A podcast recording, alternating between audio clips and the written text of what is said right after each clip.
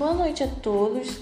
É, hoje, dia 26 de novembro, o nosso grupo irá apresentar é, sobre valores e atitudes e talvez vocês já tenham ouvido falar sobre atitude no senso comum, mas na psicologia social ela tem um outro significado e eu vou tentar explicar um pouquinho mais para você. É, afinal, o que é atitude? É, tem a ver com o comportamento humano e algumas vezes ele prediz o comportamento de uma pessoa ou de um grupo. Não é todas as vezes, mas na maioria das vezes ele prediz. Atitude é uma predisposição para agir. Uma coisa que nós temos que entender é que a atitude na psicologia social é totalmente diferente da atitude no senso comum, como eu acabei de citar, né? Quando nós falamos tomar atitude, é algo mais imediato. E como a atitude é constituída? Ela vem a partir da percepção do meio social. Então, você está no meio social e você vai perceber os elementos ali, vai juntar com suas percepções, as percepções dos outros. Como é que você observa e entende o outro, ou os outros, os grupos, aqueles grupos que você tem mais afeto. Então, quando você percebe esses elementos, isso vai te dar uma forma de reagir, agir referente a uma situação. Então, pessoal, isso é basicamente é, o conceito de atitude. Agora, nossa colega vai dar continuidade.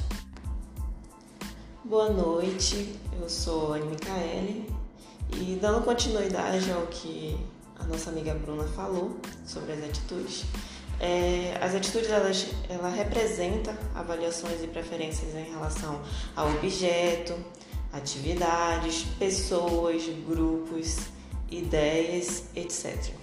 Por exemplo, a sua valência a um objeto social, nas redes sociais quando você curte uma publicação ou quando você dá dislike num vídeo no YouTube, digamos assim. A forma que você reage à publicação de alguém é uma avaliação que você está fazendo.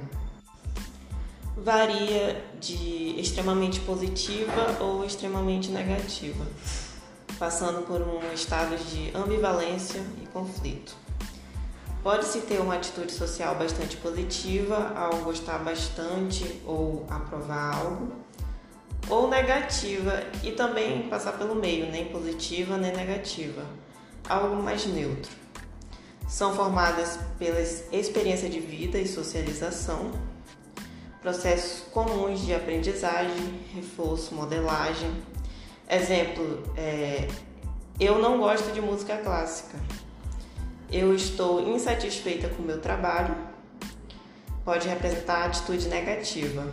Ou eu gosto de ir para o trabalho de moto, uma atitude positiva, ou neutra, no caso de eu não tenho uma opinião formada sobre determinado assunto.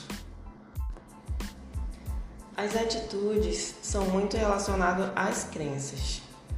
Por exemplo, eu gosto de me alimentar bem, por quê, né? Porque na minha cabeça, se alimentar bem é ser saudável. É cuidar da saúde, cuidar do corpo. Assim vou ter um corpo no padrão, a pele bonita. E para a atitude negativa, é, não gosto de bebidas alcoólicas. Por quê?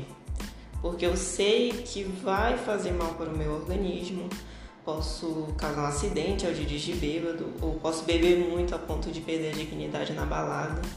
Enfim, elas são vinculadas a pensamentos e crenças. Outro componente é o componente afetivo, que é sentimento pró ou contra um objeto social. É o componente mais característico da atitude. Há uma congruência entre componente afetivo e cognitivo, de tal forma que quando um é alterado, o outro se modifica. Digamos que uma pessoa cozinhava bastante para o namorado, aí esse relacionamento chega a terminar. Pode ser que ela acabou associando esse cozinhar com o relacionamento de tal forma que ela acaba modificando a forma dela cozinhar e passa a ter menos vontade e começa a comer mais, mais fora, por exemplo. No que chamamos de componente comportamental, as atitudes criam um estado de prontidão para a ação, que, quando combinados com uma situação específica desencadeia um comportamento corrente com a atitude. Assim, as atitudes podem ser consideradas bons preditores de comportamento manifesto. Temos uma coerência do comportamento com as atitudes. Se uma pessoa tem uma atitude em prol de algo e ela defende essa opinião, mas ao se deparar com certas situações, ela não demonstre de acordo com a atitude. Digamos que essa pessoa está em uma mesa com outras pessoas que pensam e defendem uma, uma ideia diferente da dela.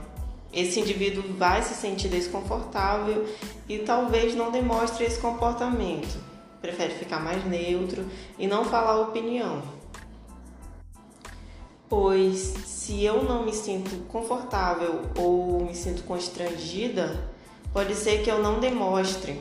Nem sempre há uma coerência entre comportamento e os outros componentes da atitude, mas em geral a tendência é manifestar o comportamento de acordo com os componentes da atitude, como o cognitivo, o afetivo, pois há essa tendência à manifestação desse comportamento. Então, meus colegas, eu espero que vocês tenham compreendido um pouco mais sobre a atitude na psicologia social, né? Onde a visão é um pouco mais científica e que vocês consigam diferenciar da atitude no senso comum, nos exemplos que foi citado hoje e até mesmo no dia a dia. Obrigado pela atenção de todos.